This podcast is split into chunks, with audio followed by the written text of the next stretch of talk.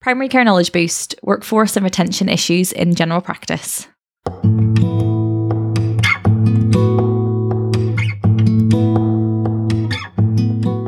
Hello and welcome to Primary Care Knowledge Boost. Today we're speaking to Dr. Nikesh Vallabh and Dr. Richard Bircher all about workforce and retention issues in general practice. Um, they're coming at it from their stance as both of them have got different workforce hats and are partners in GP practices in Greater Manchester. So that's their kind of slant to where they're coming from.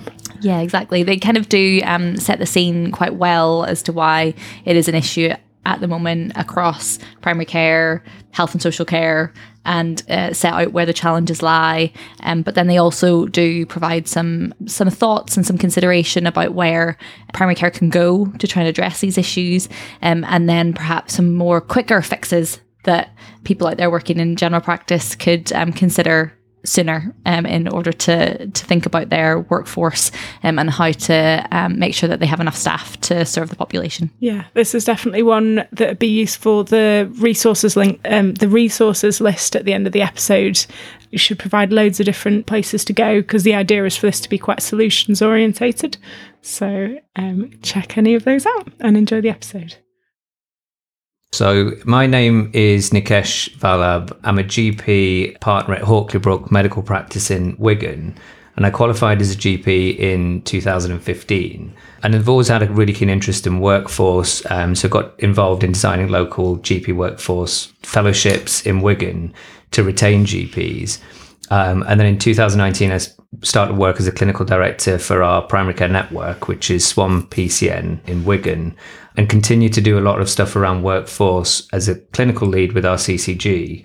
And then from 2022, I've started as a workforce primary care clinical lead for Greater Manchester. So looking around workforce challenges, recruitment, retention, but across primary care. So that would be general practice, um, optometry, community pharmacy, and dentistry. So sharing a lot of the challenges of workforce across all of those disciplines, really. And I'm Richard Bircher. I'm a GP in Stalybridge. Been a GP there for 25 years now, done quarter of a century. Uh, and in, effect, I'm a bit of a, a mini Nikesh. Um, um, I am the clinical workforce lead for one area, which is Tameside. Um, it's now an ICB, uh, Integrated Care Board role. And I've been involved with lots of things over the last couple of years. So, from um, encouraging practice to train, going to local colleges, speaking to people interested in careers in primary care, um, having careers fairs, lots of things. I love the job. You meet such interesting people. And um, workforce is a, a big challenge at the moment. Um, so today we are talking about general practice recruitment and workforce, um, which are both primed to talk about. Now it is probably up top a little bit of a dry topic to people who've decided to um, join us and listen. Um, so what is your pitch for why we should talk about it today? Why should people keep on listening to this episode? So we, I, I, think we really were keen on doing this episode because workforce is a real challenge across general practice. It's a it's a real challenge across health and social care. And we wanted to just highlight, as well as some of the challenges that are out there, what are some of the solutions that we can maybe share to help people who are finding being in general practice quite difficult. And there are some opportunities out there that may make that role more enjoyable. We're going to give probably a bit of an overview of what the current landscape is, but I don't know, Richard, if you wanted to feedback a bit from your point well, you've probably heard about the NHS long term workforce plan that came out a couple of months ago. It's it's the long term workforce plan. Um, currently, there are over 100,000 vacancies in the NHS, and the workforce plan states that if we do nothing about that over the next 10 years, it's going to be a quarter of a million people. Would be, the workforce be short of a quarter million people. So it's a really big issue. And the workforce plan um, signposts a way out of this with, um, I think it's about 1.5 billion extra pounds worth of money um, over the next five to 10 years and um, there's a role within general practice to to play a big role within that workforce plan to try and recruit and retain people within primary care.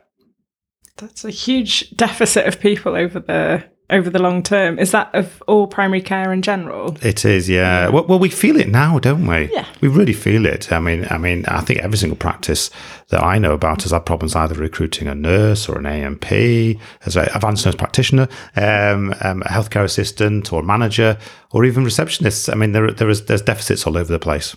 Yeah. I was just going to add, I mean, when we look at that across GPs across England to see what has changed maybe over the last eight years, when we look at the NHS England data comparing September 2015 to June 2023, so quite recently, we know that there are similar numbers of GPs, so around 36,000 in 2015 and, and 36,400 today.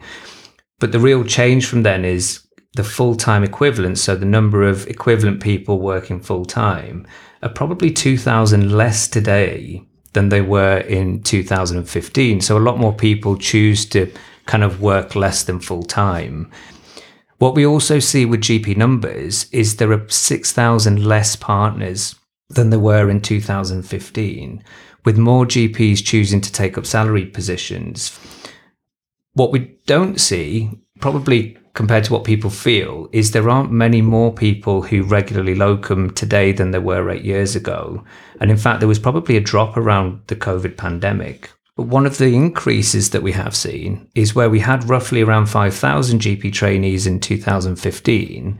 That's now increased quite substantially to around 9,000 GP trainees. So there's been a real push to try and increase the number of doctors coming through but there's clearly quite a time lag with increasing training and the number of trainees to seeing that within practice. Uh, the, the time lag's very interesting as well because about a third of the GP workforce uh, are aged between 45 and 55. A third of them are aged between 35 and 45. So you'd expect the last third to be age 25 to 35, but it's not. There's only a, there's half of them. There's about 13, 14%. Mm. So actually, we're weighted quite heavily towards an older workforce in, as GPs. Right. And I and I believe um, practice nursing nationally is even more dire. So so there are many many practice nurses who are facing retirement and that we're not getting the throughput to replace them. Mm-hmm. Hence the need for brand new roles within NHS and in primary care. Yeah. So I mean, that sets out the landscape fairly well, actually. Um, but any any other points about setting the scene for where we're up to at the moment in, in England with workforce retention issues? Um, I, I, I, think we definitely need to bring in the idea of workload going up. I mean, we're a victim of a success in primary care. Um, we've offered for the last 75 years of the NHS a fantastic service to people, and um, the level of multimorbidity is going up. Um, so, so we are looking after people with much more complicated needs. And, and and also from from from my perspective as well, there's a there's a currently there's an enormous challenge on many many people being on waiting lists. These are people who would have had their hips replaced, their heart valves done, or something, and they're they're starting to deteriorate within primary care, mm. and and and they're turning to us to kind of support them while those waiting lists are brought down. And unfortunately, some of the times those waiting lists aren't being brought down particularly quickly at the moment. Yeah, I think I think that's a really good point. Um, we did a survey in Greater Manchester where we've asked all GPs in Greater Manchester around what their views are around retention, staying in general practice. What are the biggest challenges that they face? And when we did that survey this year, we got over around 400 GPs who responded. So, really good breadth of responses. And some of the biggest challenges that people shared were around workloads. So a real increase in volumes of work. And that's kind of reflective of the pressures within the wider system. But we end up picking a lot of that up in general practice where there are pressures in, in the wider system.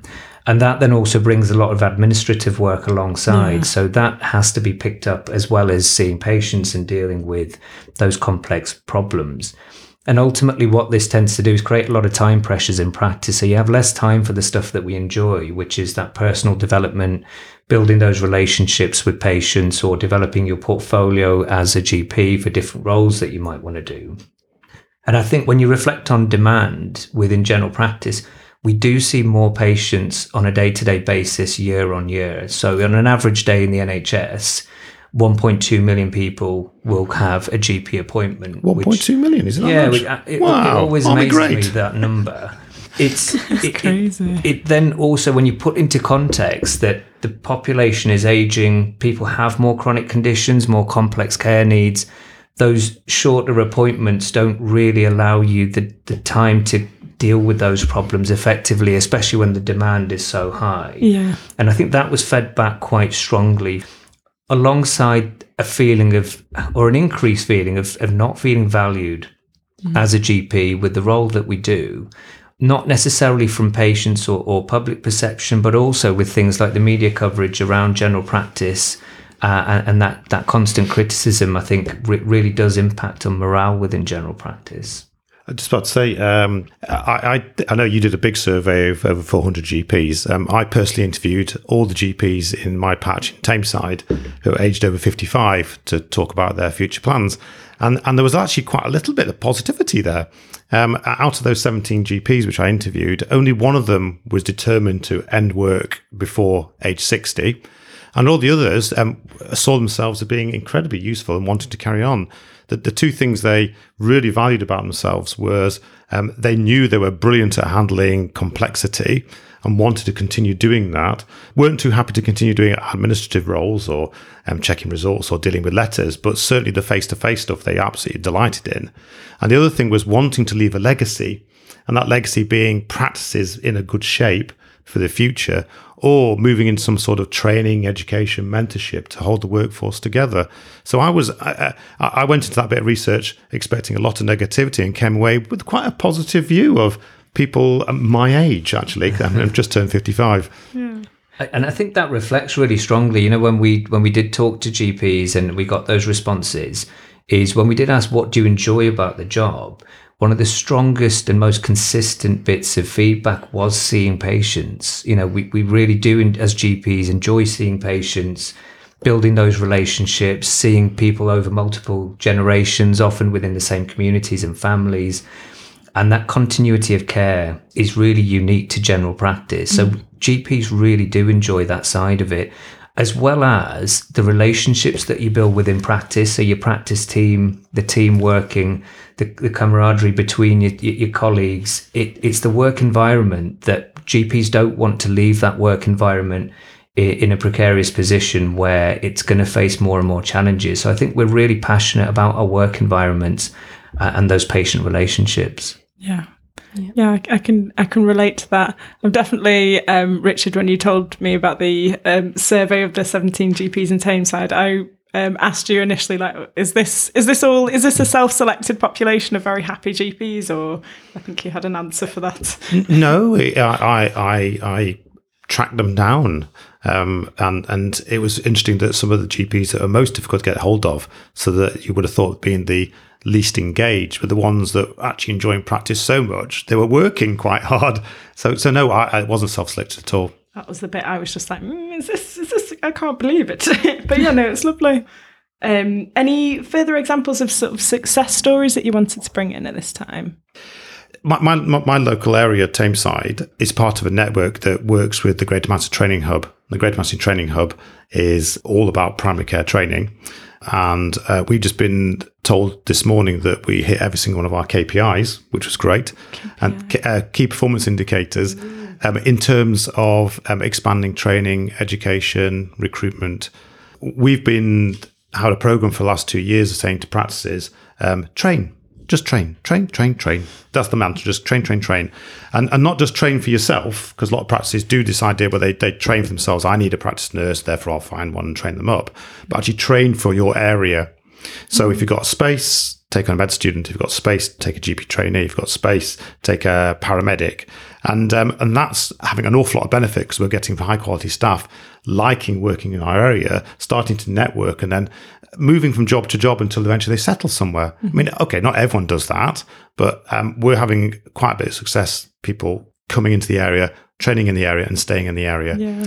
And particularly, um, the universities say if you get a second year trainee nurse, university nurse in general practice, it really pricks their interest in primary care because they don't, often don't know about it. And if you if you manage to get them in the second year, then when they qualify after the year three, a lot of them start to look at primary, primary care careers. Oh, okay, yeah, it's that exposure early on in training. Yeah, yeah. I mean, it, I think that's a really good point about growing your own within general practice. I know when we used our own practice as an example, we we were a practice of two full time partners. So all demand that comes through the practice is picked up by the two partners in practice. And there would be the odd learner, for example, like a medical student might be there as well.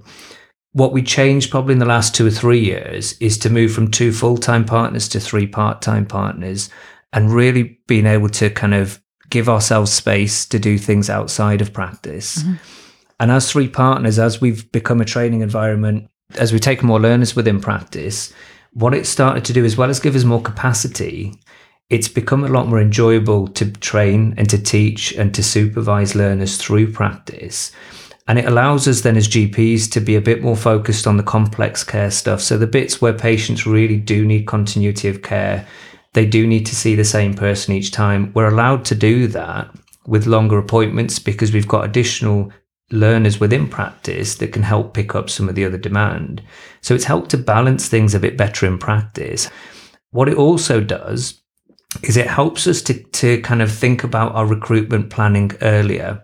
So if we know that somebody might be retiring or we know that we might want to increase our, our numbers of staff, we have a, a, constant pool of learners coming through that we've trained, we've supported with a system in our practice. It becomes a lot easier, I think, for that recruitment and planning for the future and for us. Yeah.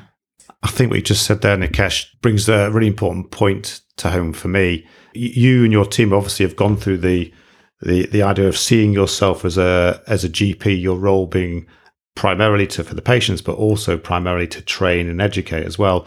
And I think this is one of the fundamental changes I see in the primary care general practice workload is that um, we need to start to redefine what our job is.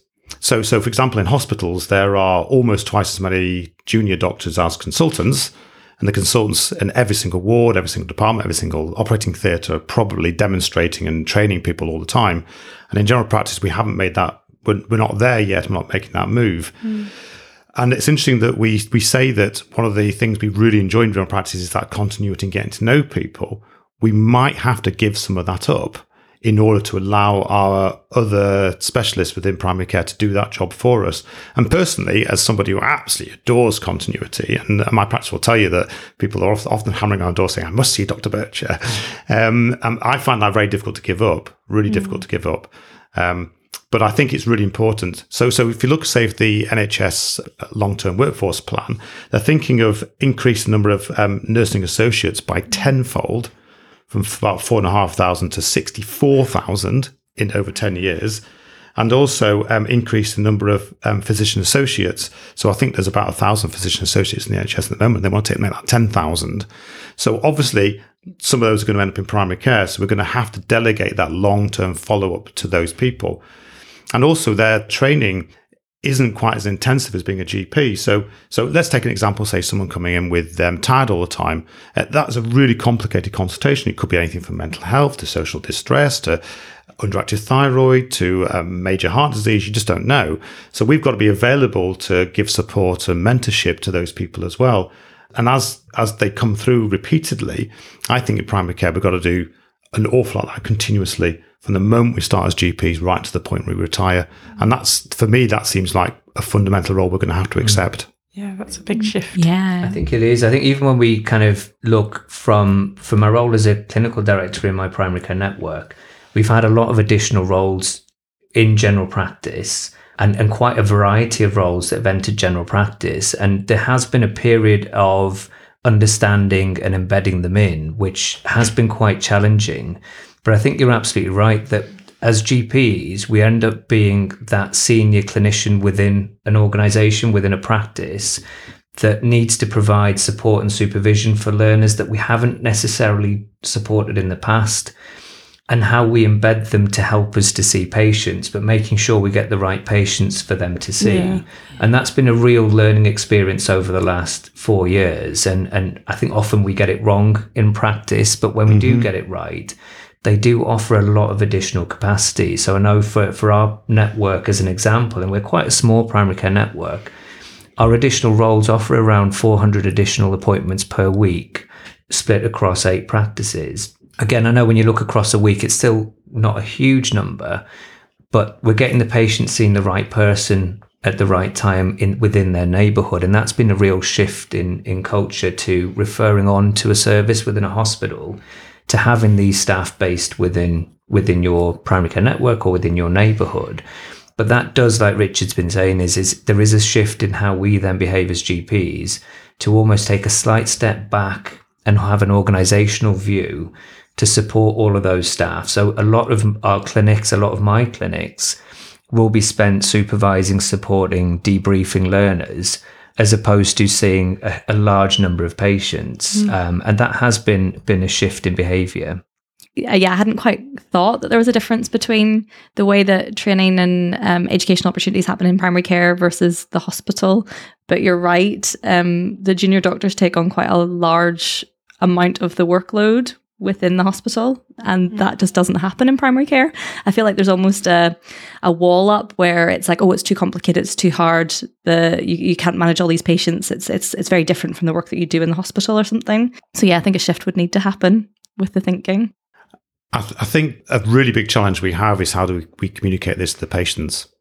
Because they have had 70 years of the nhs with phoning up and booking in with their favorite gp and expecting that GP to be the font of all knowledge, and if they don't have the knowledge, to refer on to somebody else. But um, I mean, I, I, mean, I think every general practice in the country is feeling that at the moment because a lot of us are moving towards total triage, and that takes the, the choice away from a patient. So rather than the patient ringing up and saying, "I'd like to see so and so," we say, "No, send us your details, tell us what it's all about, and we'll make the decision for you who you see." But of course, the patients don't know that whole range of different professionals working for us, and we are actually streamlining their care from the moment they send a message in but they don't know that yet and and that's really difficult for them to handle mm. and and uh, my practice is certainly trying really hard to find ways to communicate that across the patients and since we we personally moved to total triage we've we've seen probably an increase in grumblings and people not happy and and this sentence we hear a lot oh you can't get to see your own gp nowadays. I mean, there's a little bit of truth in that, isn't there? Because actually, what we're doing is we're saying you don't need to see me first about your knee. Go and see the MSK, MSK practitioner. So you know, we, we, are involved in their care, but not as they are used to. Mm. And I think it, it's almost describing a, a, a, new model of care, which was in the NHS long term plan as an ambition. Of, we probably do need to work differently if we're going to manage a changing population with more health and care needs. Mm-hmm. And what we ended up doing, especially with the pandemic, is a real shift very, very quickly that we weren't necessarily prepared for, but it was a catalyst to do what we would have done in 10 years within one year of embedding digital platforms within practice. There's quite a bit of variability because we all had to do it really quickly. And even neighboring practices would run those platforms very, very differently. But if they are embedded in a model that works, along with some change in your principles of how you work, they can significantly reduce the workloads and the demands because, like Richard described really well, you're getting them to see the right person. And to balance that kind of change in continuity of not seeing Dr. So and so, what it does do, it means your access is much, much faster. So, because we have models where all demand might come through a single portal, and for patients that struggle, we, we have methods to support that, you know your full demand for the day, as opposed to having some coming through a phone, some coming through online, some have been pre booked from a few weeks ago. You've got your full demand for the day. And as experienced GPs or, or, qualified GPs, you can start to say, well, actually, that knee pain, like Richard was saying, could see the first contact practitioner that medication problem could speak to the pharmacist. That cough, possible chest infection could be seen by one of the GP trainees in practice. And it really helps you to have a better way of triaging patients correctly. And when you do that and you bring in the fact that you remote consulting, you can work from anywhere. If, you know, with virtual consultations, you actually manage your demand much more effectively. So we're not getting rid of demand. I think we're a lot more efficient in managing that with these new models of working with digital platforms, etc. And I think if people are interested in knowing a bit more about some practice examples of that, there will be some that are shared from a few practices across Greater Manchester on the Primary Care Provider Board website. So it's worth a, a look on that on the Greater Manchester Primary Care Provider Board website for a few practice examples because I know that each example may suit a particular practice better in a particular population group. But if you look across those examples, there's definitely some learning that could be taken away and shared if, if practices are interested in that. And then, so we talked a lot about um, the bigger picture and bits there around um, kind of changing um, how general practice fundamentally um, works. But is there anything else that can be done um, now um, for practices out there with regards to the workforce and retention issues that they're facing? So, so my job in Tameside is doing a lot of those little things. And they do seem to make quite a bit of a difference. So, so number one on the list I would put is support groups. So if your area doesn't have a support group for newly qualified GPs or doesn't have a support group for your healthcare assistants, then make one. Make one. There's something wonderful about getting a group of professionals together to talk about their problems. They feel supported. Um, it's wonderful to get access to education and training and updates. Um, and, and people love that. They, they, they come back and they stay in an area despite the difficulties they have because they feel supported. Um, and I think practice managers is one of those really important forums as well. Really important. So forums, definitely. Um, I absolutely love the idea of grow your own. Um, locally. So every single area where we, where we work in Manchester has um, unemployment levels, um, which we don't want. And the NHS is offering lots of different jobs, and, and people don't know about primary care. So I've I've been around local schools and colleges. I have a bit of a roadshow there. Um, I usually start a lecture talking about the qualifications you need to become a doctor or a GP and watch these groups of teenagers' eyes glaze over and then go, You're bored, aren't you? Do you want to see some pictures? And then I literally just show them pictures of diagnoses and get them to diagnose it. And they're guessing and exciting and going, isn't it horrible? Horrible. And by the end of it, you've got people saying, oh, how do I become a GP? How do I become a nurse? How do I become a HCA? So yeah, I, I love that sort of thing. But engaging engaging younger people is an absolute joy. And the other thing we've done locally is we've worked with the DWP, Department of Work and Pensions, so so our local job centres, and they've put together a couple of courses that um, allow people to get know the fundamentals about primary care, including a little bit of training on some of our clinical systems. Um, so, so then they, when they approach um, primary care or um, primary care networks, they they can say, "Listen, I've done this course. I'm really interested in doing it. Um, I know something about it. I know about confidentiality and note record keeping. Um, what jobs have you got for me?" And that's been brilliant. And you would have thought the the, the job centre is full of people with um with, without um, skills and qualifications, but completely opposite. These are people who are mid mid careers, wanting a change in their careers, absolutely passionate about giving something back to their communities, and make brilliant members of staff. That's fabulous. I liked your um, your mantra: grow your own, retain, recruit. Just train, train, train, train, Train, train, train, train. Yeah, That's to- if you've got a gap, train. Yeah. well, yeah, it, it, a good question that a lot of GPs out there might be asking is, what's the most important thing I can do right now? So, so um, I think there's two things. One is to um, help members of staff gain qualifications in mentorship and supervision, especially nurses. That's definitely so. Talk to your practice manager now about that. How do we get um, nurse supervisors or HCA supervisors within your practice? And the second one for me is um, be, be- become a GP trainer. Um, get involved in um, training new GPs yourself. Um, the NHS workforce plan again is going to pump loads of people through medical school, and very large people numbers of those people are going to become GPs. I think we need to double the number of training places we have. Um, an overworked set of GPs. It's difficult to supervise one GP trainee, but two is, I think, practically impossible. So we just need loads and loads and loads of new GP tra- trainers. So so get yourself on the basic trainers course as soon as possible, please. Yeah, I, I definitely agree with that. Of if you can set yourselves up as a training environment and and you go through those courses, so through Health Education England or NHS England, and sign up for those courses, whether it's to be a clinical supervisor or whether you want to be an educational supervisor, which has a little bit more involvement with the portfolio and and around sign off uh, competencies.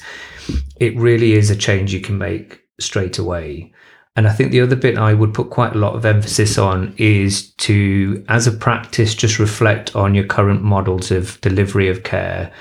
And is there a way that that could change? And I think that for the practices that have made that change with how they deliver care, how they navigate care, how they triage patient requests, there's been a significant reduction in workloads and demand. And I think those being probably the two of the most common areas that people feel would make them leave general practice. This would be something that you could change over a period of months. And I think Richard described it really well, where any change can lead to a little bit of people feeling unsettled, patients maybe feeling less happy. But I know for us, after that being embedded for two years now, the overall satisfaction has jumped up massively. Um, and, and it's been now one of the highest across Greater Manchester purely because patients are happy with the service they're receiving and have adapted to the fact that they might not see their favourite GP for a, a more simple health condition, Yeah. um, they might end up seeing somebody else. So I think those are probably two areas I, I definitely agree you could make a change with today. Brilliant, thank you. You've mentioned loads of different areas to focus on. Um, would you mind just doing a bit of a summary of where to signpost people to? And we'll make sure all the links are included in the episode description as well. Yeah, I, can maybe just mention a couple of national programs that might be helpful because one of the bits we do find when we talk about retention of GPs is it isn't GPs who are towards the later stages of their career that want to leave general practice. It's GPs at any stage of their career. So mm-hmm. newly qualified GPs, mid career and, and sort of later stage career GPs they all show similar rates of leaving general practice. So a lot of the national programs tend to pick that up of having programs and schemes at various stages of training. So examples being you've got the GP fellowship program, which is for newly qualified GPs and it's a two year program where you get funded CPD time, you've got funded time to do things which support quality improvement at practice and at organizational level. And I think the bit that most GPs feedback they really enjoy is the mentorship that they receive within that program. So I'd really encourage all newly qualified GPs to maybe think first about a GP fellowship as opposed to thinking about it second after taking an employment somewhere. So it's open to all newly qualified GPs who are in a substantive post.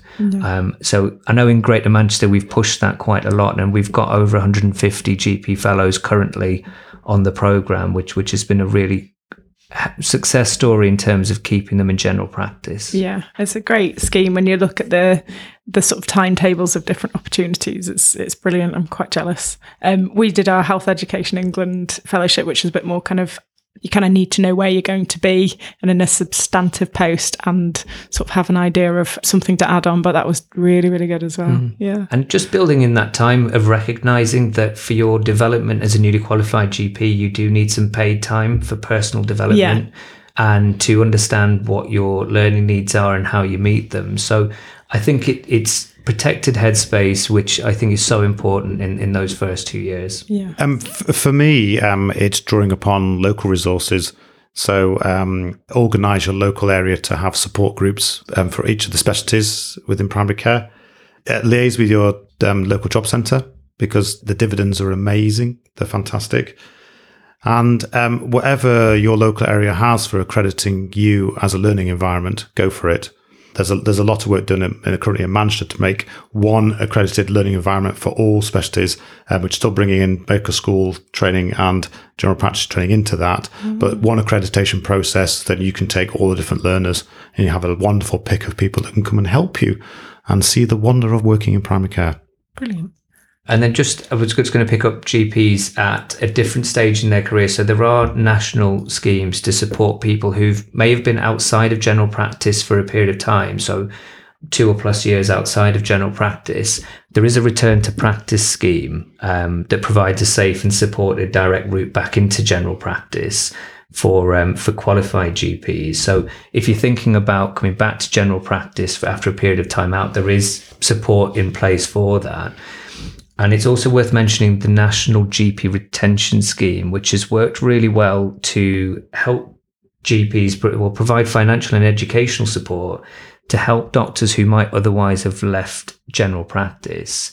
So if you are somebody who is planning to leave for retirement purposes, um, because your involvement in other roles might need more flexibility in general practice, there is a system where through certain assessments that are done of the practice and the person applying, um, there are financial support to the practice and to the individual to stay within general practice on a flexible basis, providing clinical care. So, a few examples maybe a partner who wants to retire and leave the practice, but might be happy to come back and do some clinical sessions. Mm.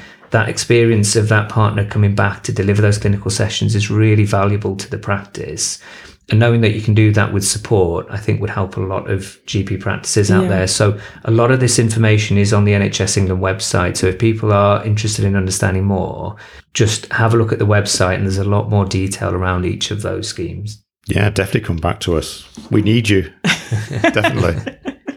Um, so that's been a fantastic talk with loads of really interesting points. Um, if there's other things to mop up in terms of, because I know we've got reels of paper and you guys are incredibly passionate, so trying to fit this in a small time has been quite tricky. So I yeah. wanted to mention, uh, just touch on one thing we haven't mentioned so far Yeah. about apprenticeship training. Okay. So um, the move nationally is to have 20% of the NHS workforce eventually training through apprenticeship, Right. and they and they are introducing. I think is this the first year apprenticeship doctor training? Um, yeah, I, I, it's either starting this year or next year, which I think could be wickedly um, difficult to do, but also very rewarding. No, there, there are people out there with immense life experience who you know would make brilliant therapists of some sort Yeah. um, who just can't get into um, um, professional careers because of having to go to university and take a long time out. Now it's possible to train up um, from admin to um, a healthcare assistant to a nursing associate to a nurse to an advanced nurse practitioner, all through apprenticeship. And and I think that'll open the doors for so many people. Mm. So so if you're listening to this podcast and you know somebody who is having would really like to work and become a professional in the NHS but just can't do it because of time constraints and family commitments, apprenticeship is the route, and there's lots and lots of opportunity out there for that.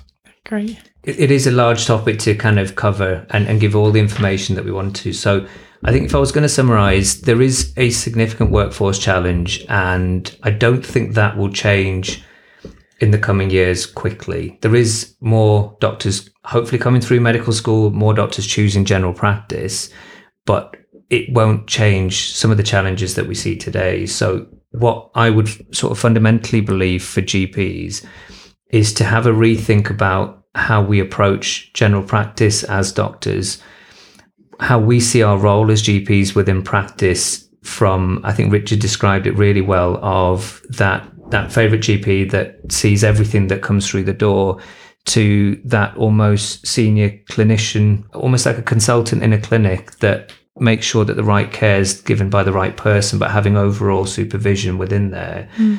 and growing your own to be able to do that. There's so much information to share. I think if we just gave two or three resources that I would encourage people to look at, the NHS England website has a really good document that helps you with a flow chart to understand what of the offers are right for you and which ones wouldn't be applicable to you.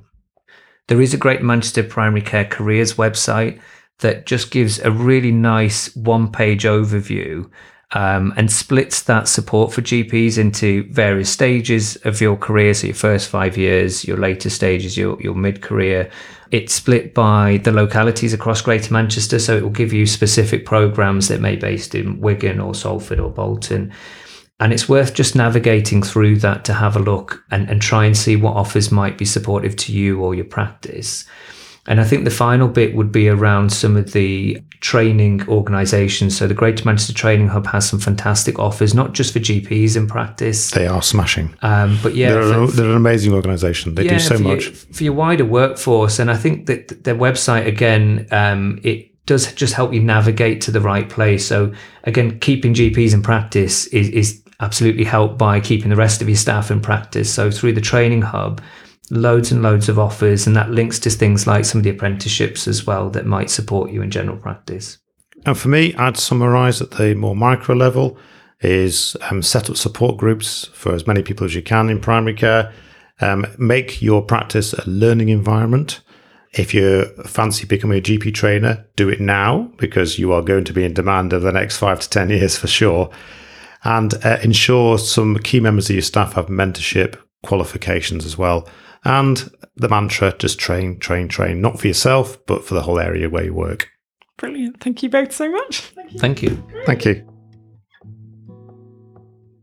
So, Lisa, now it's just us two, and we're on our own after the episode. Um, what are your learning points from what we just discussed? Um, I think, yeah, I was interested in the scene setting bit that they did at the beginning. Um, quite a lot of the figures and information um, was surprising, even though you know that there's there's a workforce issue and that there's a gap in provision.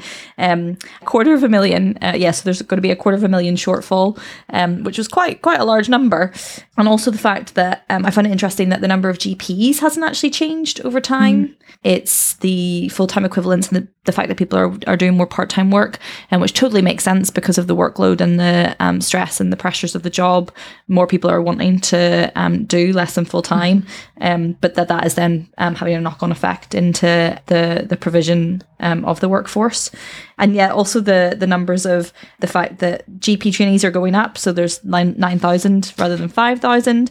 Um, but the fact that in that long term plan, um, they wanted to have was it four point five thousand to over sixty thousand nursing associates. Oh yeah. I was like, where are they going to get all those people? Yeah.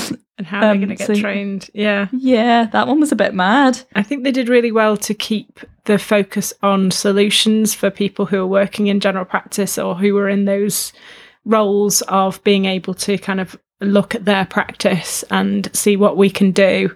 Um, so it was a pragmatic approach. There was quite a few points where I can imagine the audience might be thinking, yes, but the workload is incredible. And like I had a lot of kind of bits to feed back in, but actually they did answer, they did talk about the points, and it was so it was very proactive. There's other bits of the sort of systemic change that would be lovely to address, but it's what we can do now. I think I thought that was a really good approach to it. You're right. I agree. There was a lot of um, a lot of good points in there, and a lot of it focused around um, around training, yeah, and and being more open to educating everybody.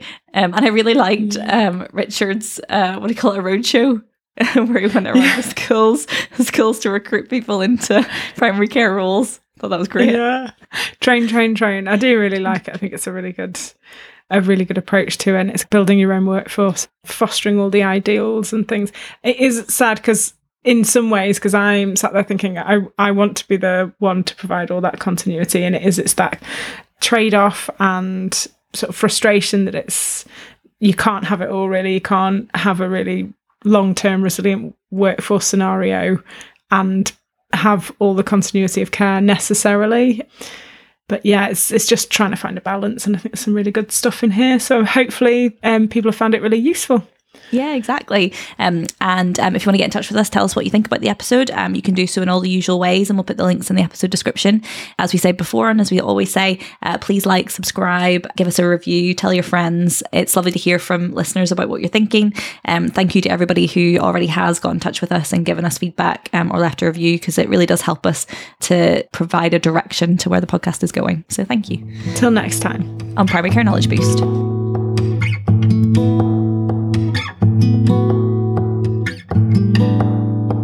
This podcast has been able to continue to date due to the support of GP Excellence, Wigan Borough CCG, Greater Manchester Training Hub, and the GP Fellowship Programme, as well as Greater Manchester Health and Social Care Partnership. Just a friendly reminder that these podcasts are for healthcare professional education and shouldn't be used for medical advice by the general public. They were recorded in 2023 Guidelines can vary by location as well as over time, so always check for up to date local and national guidelines before making treatment decisions. The content is based on our interviewees' opinion and interpretation of current best practice. It's your responsibility to use your clinical judgment before applying or relying on information solely from this podcast.